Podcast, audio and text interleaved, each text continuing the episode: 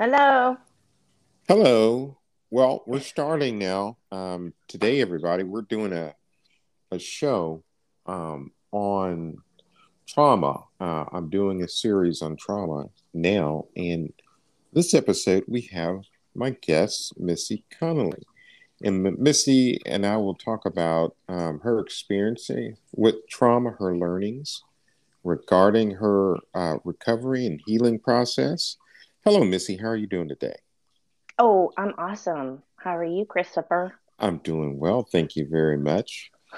well, I guess we'll get started by talking about, you know, um, your trauma process. You can tell us as much or as little as you want, mm-hmm. um, but you know your your process through healing and wholeness. Mm-hmm. So, what is it? What's it like for you uh, now that you've been on your healing journey for a while? okay, well, I'm going to tell you what, I've been working hardcore at this since 2005 because that's when I looked in the mirror as an addict and I decided to put myself into a program. Um, luckily enough, I had been protected through my mom's prayers, I believe, but um, had never hurt anyone with my issues. I was a polysubstance abuser. And ever since I realized that I was killing my, I looked around and I was like, nobody else is trying to like party like this. Why am I, to, you know, first it, that was the realization is nobody else is partying as hard as me, you know, because I was trying to escape, you know, and then that started bringing question marks like, why am I like this and nobody else is? So then I started like researching myself through psychology books and um, came to the awareness that I was, you know, and then plus I had a physical habit of picking my face, and my face was basically, if I could get that picture, which it's out there somewhere, um, when I when I checked into the program for, you know, like recovery program, they took a picture of you to put in your file like a Polaroid, and my face my face was literally sores, like big sores all over it. Mm-hmm. Um, like from the size of a dime to, you know, like size of a quarter. And that was like the darkest point. And then the healing started from there. That's like where everything was like God gave me that epiphany, I think, you know, to save my own life because mm-hmm. I was going to something tragic was gonna getting ready to happen because I hated myself, mm-hmm. you know so that was the real discovery is that all of this over time catching these small hints i think i think there was a spiritual spiritual aspect to it that god was throwing me hints. Um, look mm-hmm. here look here i'm going to show you this i'm going to show you this over time so it wouldn't crush my soul.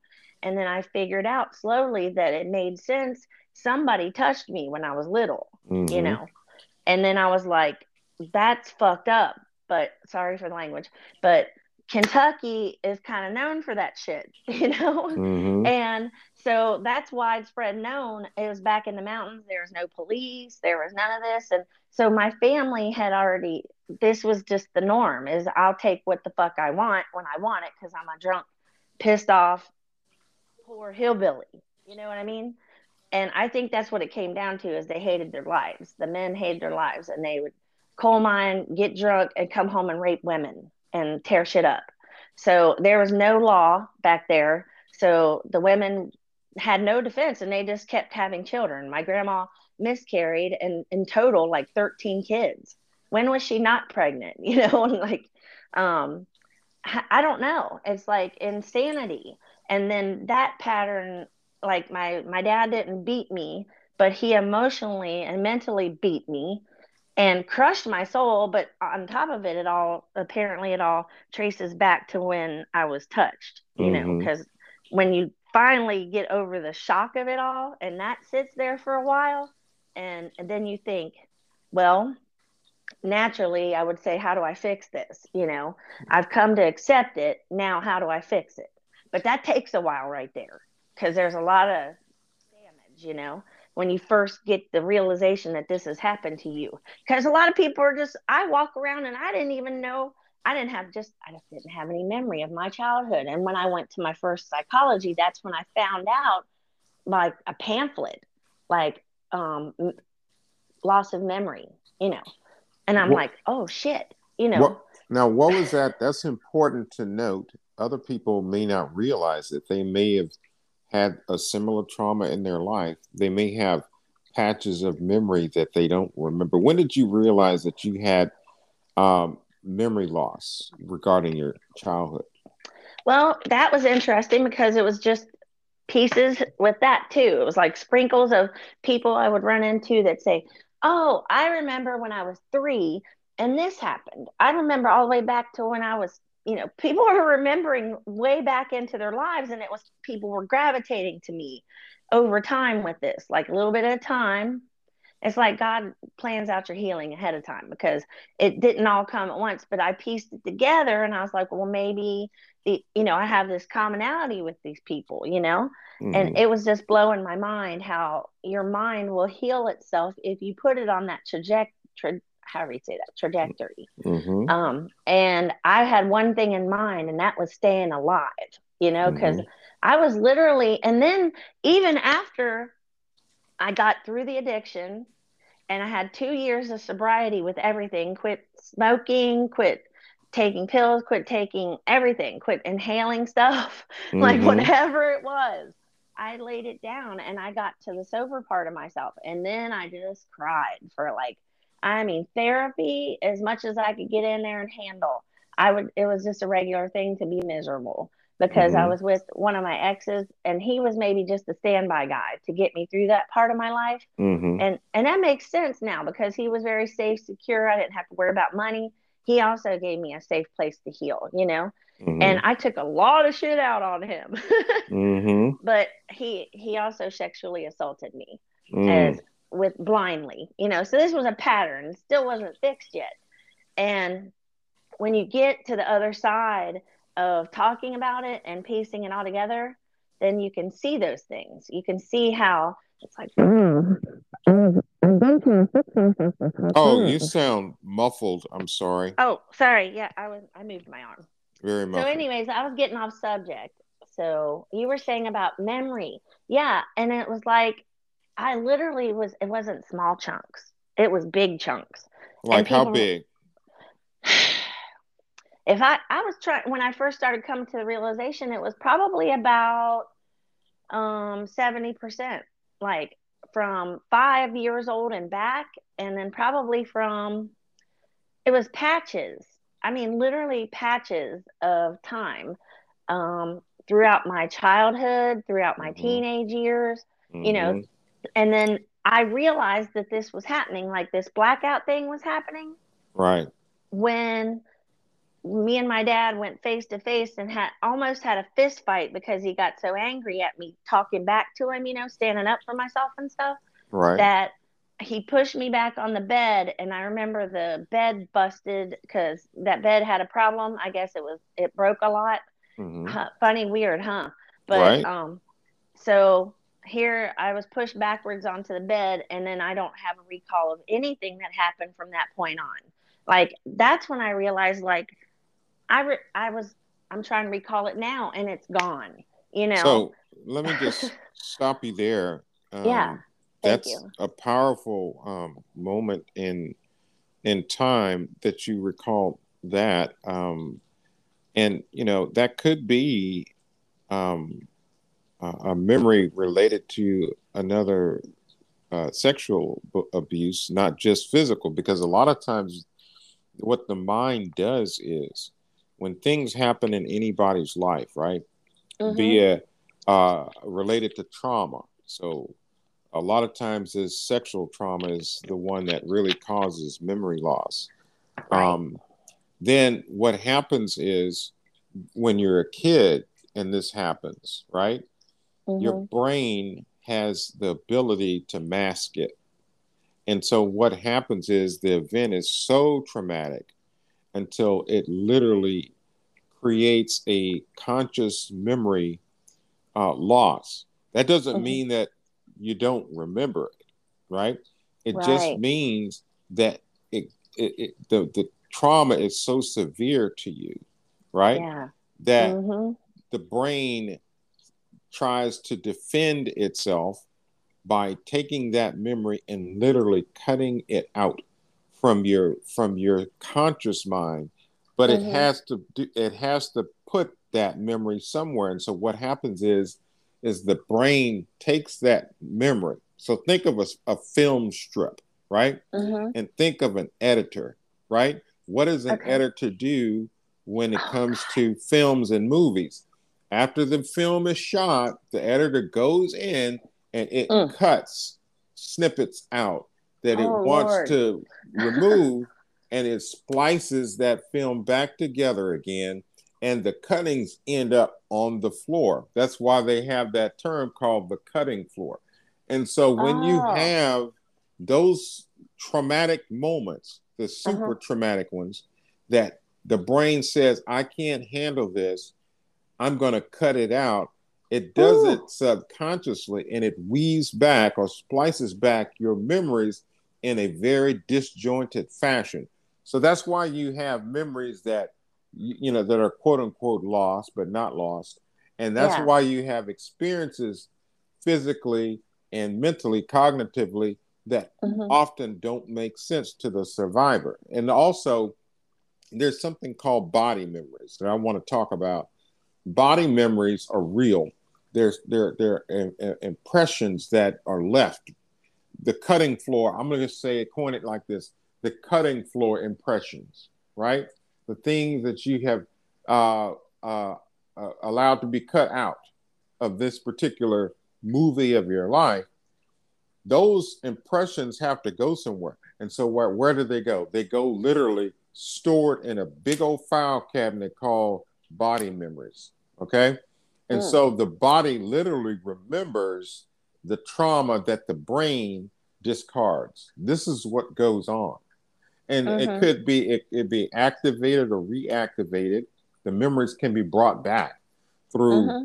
through um, uh, through some type of audio file that gets stored in your brain, uh, through uh, another sensory like um, your smell uh, hmm. or touch, but least likely visual files, right? So this is how the brain reactivates and brings back a traumatic event. So what happens is stuff, the, the snippets that are on the cutting floor that the body stores, right?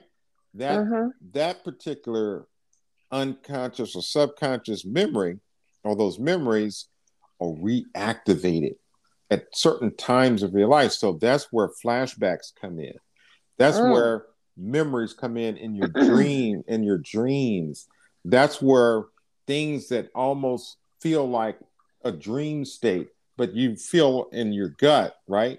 That there is something to that, right? But a lot mm-hmm. of times it a lot, you know, your brain will dismiss it like, oh, that was just a dream, right? Or oh, that was just your fantasy. And a lot of times people are treated in a way where if you tell, if you tell, a lot of people don't tell about the abuse, but if you tell, you tell usually your mom, right?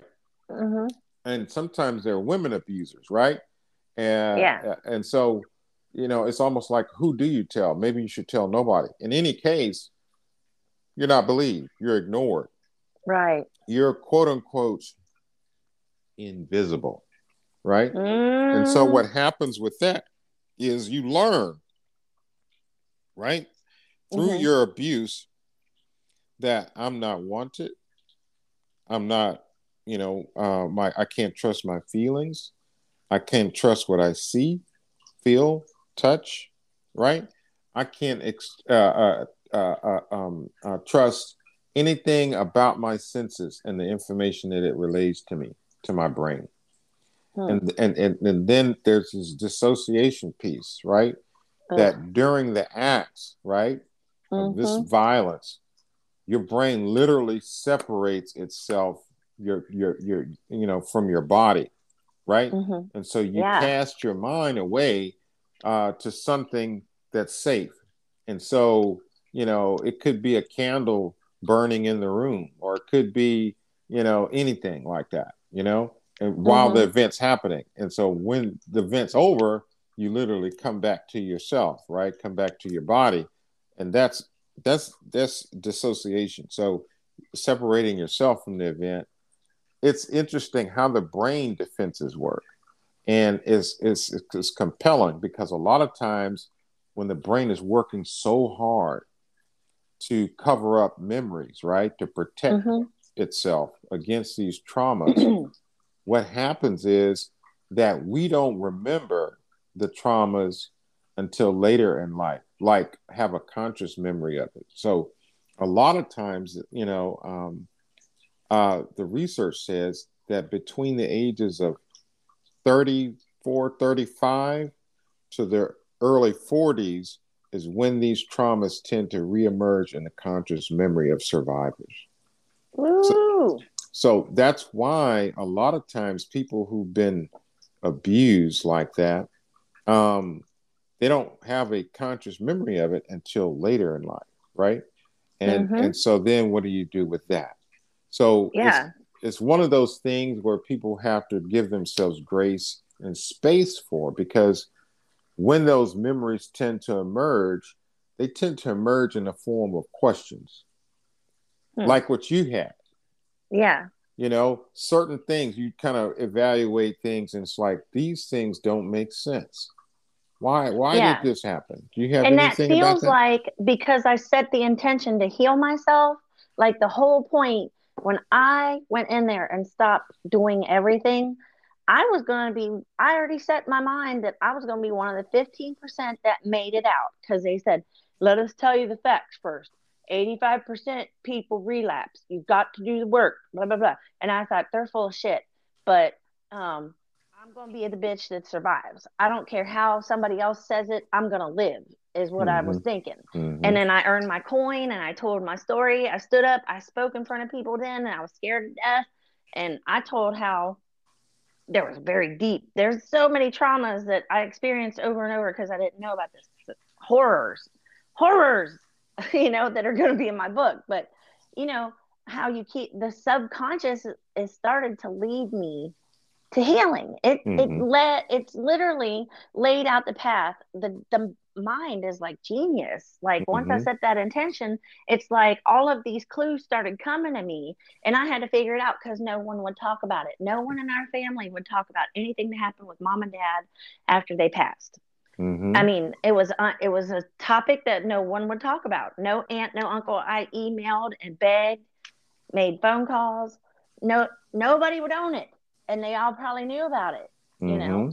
And then here I am to left to suffer. I'm like, oh hell no, I'm gonna fix myself. But I mean, you can't rely on other people to do that for you, anyways. It's just like, did y'all know about this? What about my parents? What was going on with my parents that they didn't tell me about?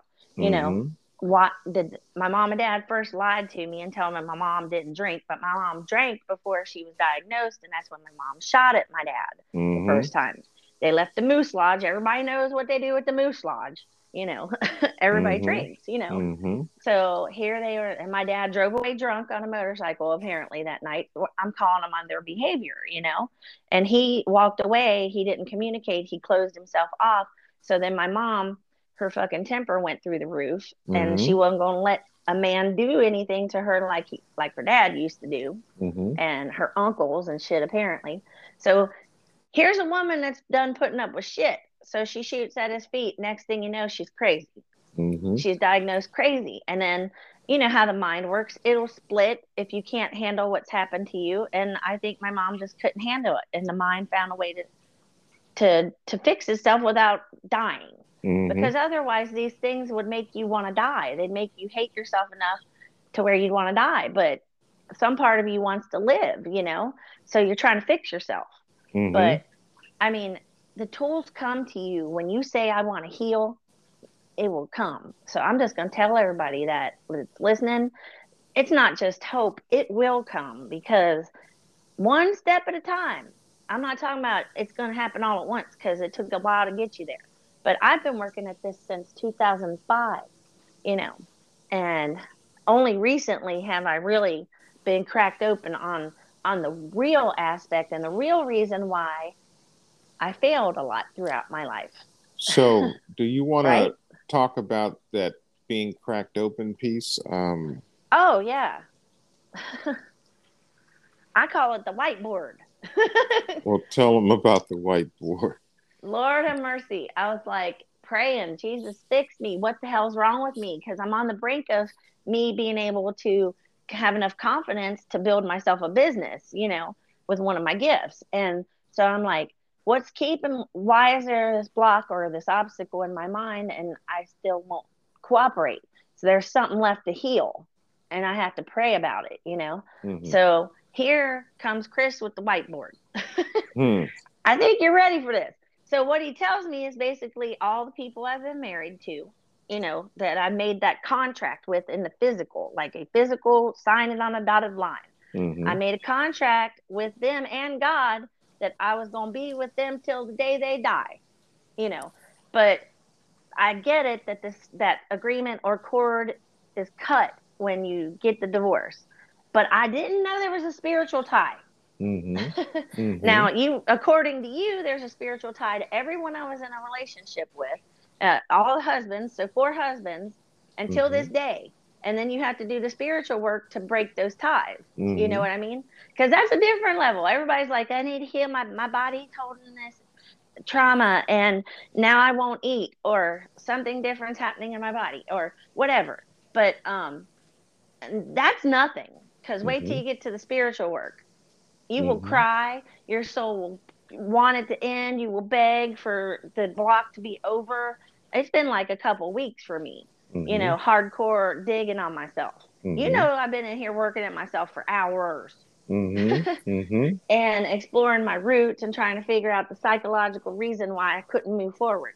And I'm telling you, people, there's hope. You can grow into this this person who can make something positive out of this negative because I have been crawling since 2005.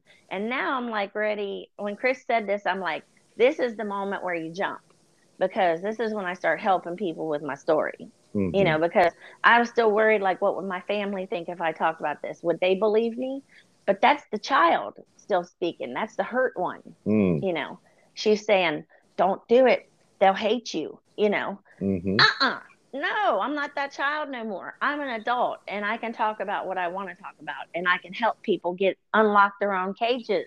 Well, you know, wanna... the mind is a cage and when you're abused, you're in a cage and you're on a different trajectory than you are when you're healed because now I see myself the habits I was having, the hypersexuality and stuff that we spoke into, we went into that too. Um, that once you if you're sexually molested which we get into those numbers that would be nice for you to hit those again but yeah. this is a high percentage of people from our generation we're not talking about the millennials here we didn't do that shit to our kids people didn't do that a lot of people didn't but there was a whole wave of people who were abused and they need to hear this information and stuff so um i want to yeah. point out a couple of things um now we got to start talking about it. The thing, yes, we do. the thing about secrets. What what what is typical is when an abuser does this, right? Mm-hmm. Um, they they they they basically a directly or indirectly threaten the person being abused, so the survivor. And the threat is, hey, don't tell your mom right? Mm-hmm. Don't tell anybody. Matter of fact, we'll keep this a family secret just between me and you. And if you tell, I'll make your life hell, right? Mm-hmm. So, what happens with the child? The child does that, right?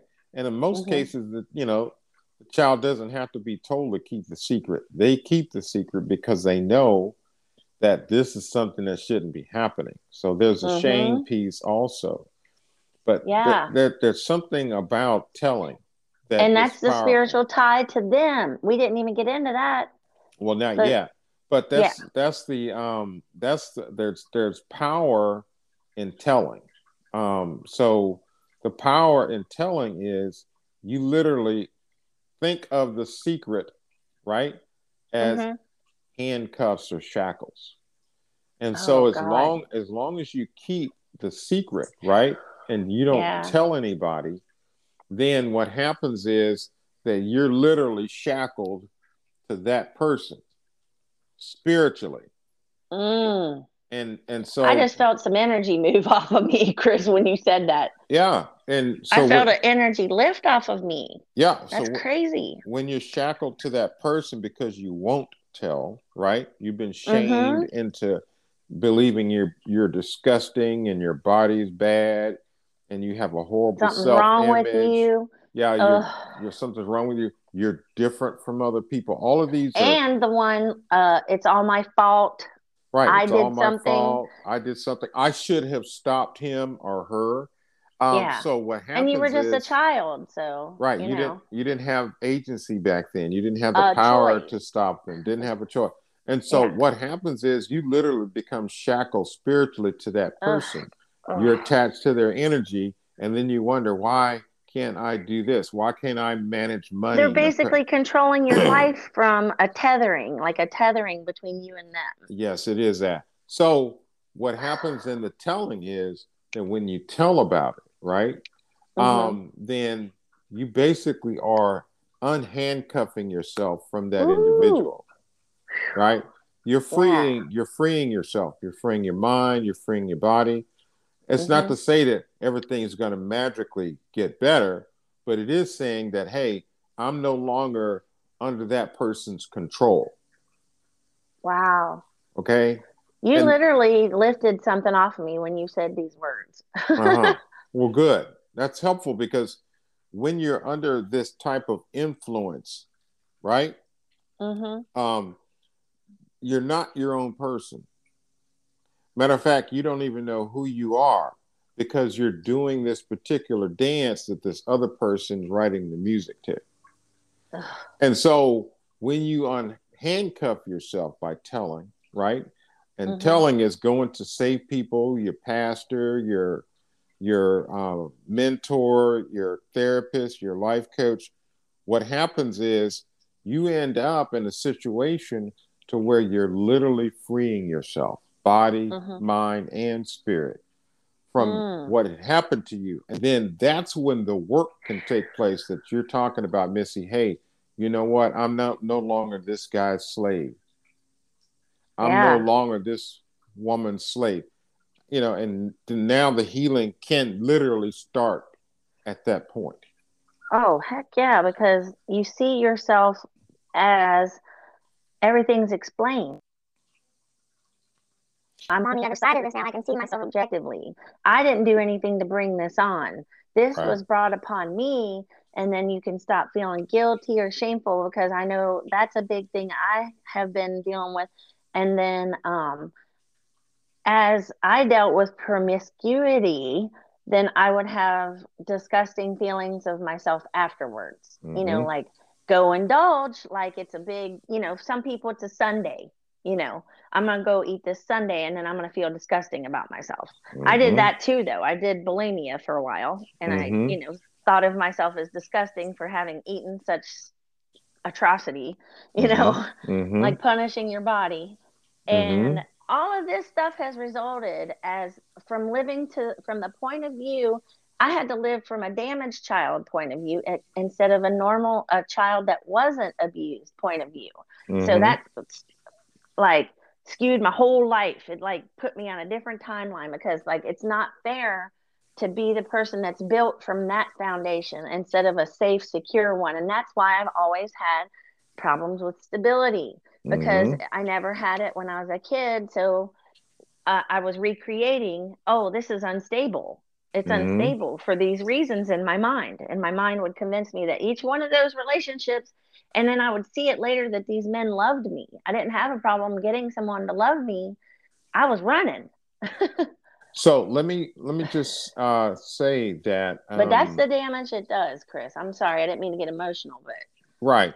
But yeah. so I want to highlight a couple of things right quick. Okay. Uh-huh. Super important information right here. Um, the first thing is um, when you're dealing with, you mentioned the promiscuity. I want to talk about that for a minute.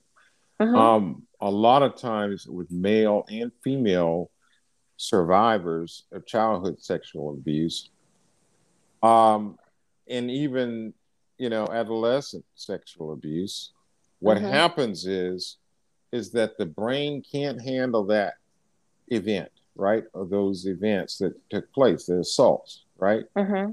And so what happens is, in order to tell, remember I said telling is important. Right. right? Telling is the initial process I said of healing. Yes, it is. Now, Mm-hmm. most kids, young adults, can't say, hey, mommy touched me, daddy touched me, or uncle touched me, your cousin touched me, whomever it was. Uh, they can't say that. Could be neighbor, could be anybody. So what happens is people literally will tell in different ways. Mm-hmm. So they will act out, right? They will become violent or they will become sexually promiscuous. They might develop some kind of conduct disorder. They might develop all kinds of things. Why? Well- because the body literally keeps the score. Dr. Uh, Bessel van der Kolk wrote this book. I suggest everybody listening should get this resource. It's called The Body Keeps the Score. Explains all of this stuff in great, great, great detail. Um, and so the body expresses itself because it has to tell, right? And so Mhm. when you consciously don't tell, you will tell by being promiscuous. You will literally reenact the trauma that you experienced over and over and over and over and Wow. over again because you are trying to solve a problem. This is super duper important for everybody to understand. You your traumas are causing you to be sexually promiscuous if that's your symptomatology and you will reenact that over and over and over again. Why? Because your brain is trying to solve the problem. And the problem is what happened to me?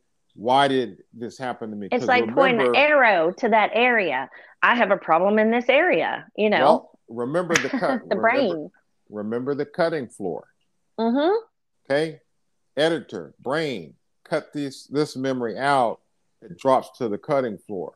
So there's Mhm. no conscious memory of it right? The brain is so crafty it even hides the memory from itself. Right. and so it places it places it in your subconscious mind which your body reenacts it. That's why promiscuity is so heavy. That's why you can't handle money very well. That's why people will label you in schools and schools do an exceptionally poor job at identifying these particular individuals and helping Oh. them but what happens is sure. that's why kids learn, come up with, I believe, learning disabilities. It's not a disability, and I'm not talking about, you know, brain, you know, when your brain doesn't develop. I'm not talking about that physical Mhm. developmental, but as far as being emo, they have this category called emotionally disturbed, you know, in, in special ed. A lot of times that has trauma history to it. And so people said you're acting out, you won't pay attention, you're daydreaming or whatever. That's not the case. The truth is, there's something going on there that has to be identified. Keep talking. There's a problem there, right? And so Yeah. The body's literally pointing to that as an issue. It's saying to you, hey, it's time to wake up. Hey, it's time for you to wake up. It's time to, you know, realize this is what's going on. The body's literally trying to shake a person right awake, right? And so it wants you to learn, you know, it wants you to understand. And so a lot of times through therapy, through good coaching, what happens is a person literally is woken up, right? Think of the coaching, think of the therapy, right, as a key, right?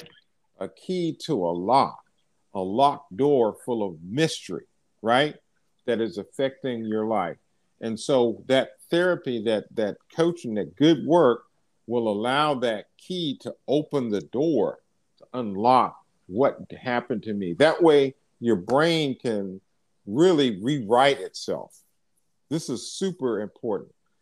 Rewrite itself and rewrite the narrative because the narrative that is written for you through your trauma is really all a lie, right? Mm-hmm. Uh, and so when you rewrite your history, right, you're right. They call it, this is a big word, rewrite your schema, which is the script that you literally go by subconsciously, right? Wow. When you create new experiences for yourself, right? Healthy uh-huh. experiences, healthy right. relationships, then what happens is you literally rewrite your story. Mm-hmm. I w- this is probably a good spot to really end on. When you rewrite your story, that can create fear also because now, hey, I can succeed. Oh my gosh, I know what it like. It's like to win a contest or to make good grades uh, or to venture out and be successful in something. Oh my God! So now you have to. Now you have another problem, but it's a good problem instead of the trauma. Oh, well, I'm afraid. I'm terrified of success. I'm terrified of making money. I'm terrified of doing things productive because the schema, the script that was written for you says the exact opposite. It says you're no good. It says mm-hmm. that nobody loves you. It says that you're a problem child, right? It says mm-hmm. that you can't learn. You know, you can't discover new things about yourself.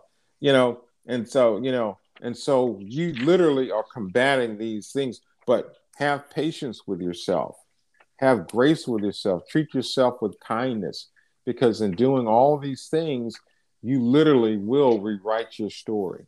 And mm-hmm. I would like to really give you the last word, Missy, about that piece rewriting your story. What is that like for you?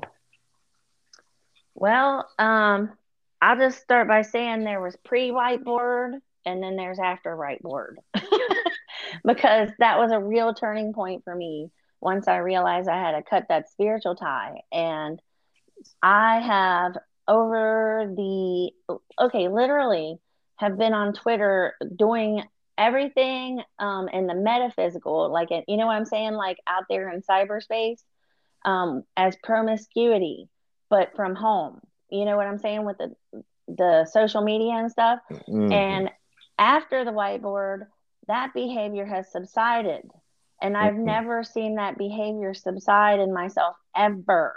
Like mm-hmm. when I want something, I go get it. You know, I'm so, I'm just stubborn like that. And now I'm like, I'm on the other side of healing. I need to do this for myself, you know, and I would justify myself with that mm-hmm. for the for the repeated behavior. And it was such that I was like, this is animalistic. Maybe it's something to do with being a woman and like right before change of life, I need to do something, you know, like my body wants to make a baby or something, you know. Mm-hmm. And it wasn't that. It was this, you know, coming to the surface, I think, you know. So I should uh say this is a whole about, nother podcast, Chris. right. So I should say something about the uh soul ties real quick. Um yeah, prequel your show. The the, the uh the trauma stuff. Um first um the numbers are shocking. Uh, I did uh, I did my master's degree thesis years and years ago about this. Um, but did y'all know that one of every two girls or, or women have been sexually abused? One out of two. So that's every other girl. That's every other woman. So that means that you have a person, a woman here, abuse, not abuse, abuse, not grocery abuse, store line. Abuse, Think about it. Not abuse. The person it, standing next to you, if it, there's three women in line, there's a chance that there's one of them, one out of three. You know what I'm saying? Well, That's how real this is. Really, two out of three. Well, uh, exactly. right. So every other, and then there are other numbers with with men or boys, it's not any that much better. One out of four boys have been wow. molested as children, so that's it's every real. fourth boy. So it's a huge problem that nobody talks about, um, mm-hmm. um, and that is ever present in American society. Absolutely. Well, we talking um, about it now. So. We're talking about it now.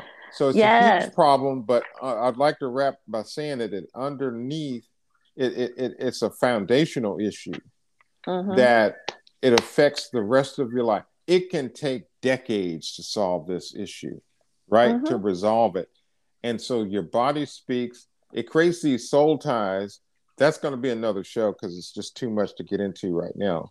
Mm-hmm. I'm going to have also a show uh, via YouTube and Facebook on it in October. So tune in to that. Uh, and that's going to be super powerful. But, you know, I like to wrap by saying that, you know, um, you can fix yourself. Oh, your, yeah. Your, your state of being doesn't and always you'll get happen. fierce. You'll get fierce after you fix yourself. right. You won't, you won't really, it'll be a better version of you, but mm-hmm. you can mm-hmm. fix yourself. And, you know, there's a lot of uh, things that tell you, oh, things will never change. You'll always be this way. And that's the truth is that w- we can get better. The body wants to heal, um, mm-hmm. and the body will always move towards healing and progress. So oh, I yeah. want to encourage everybody that you can heal, and on the other side of that trauma is a beautiful life. So let's wrap by that. Um, and y'all have a wonderful day. Bye. Bye.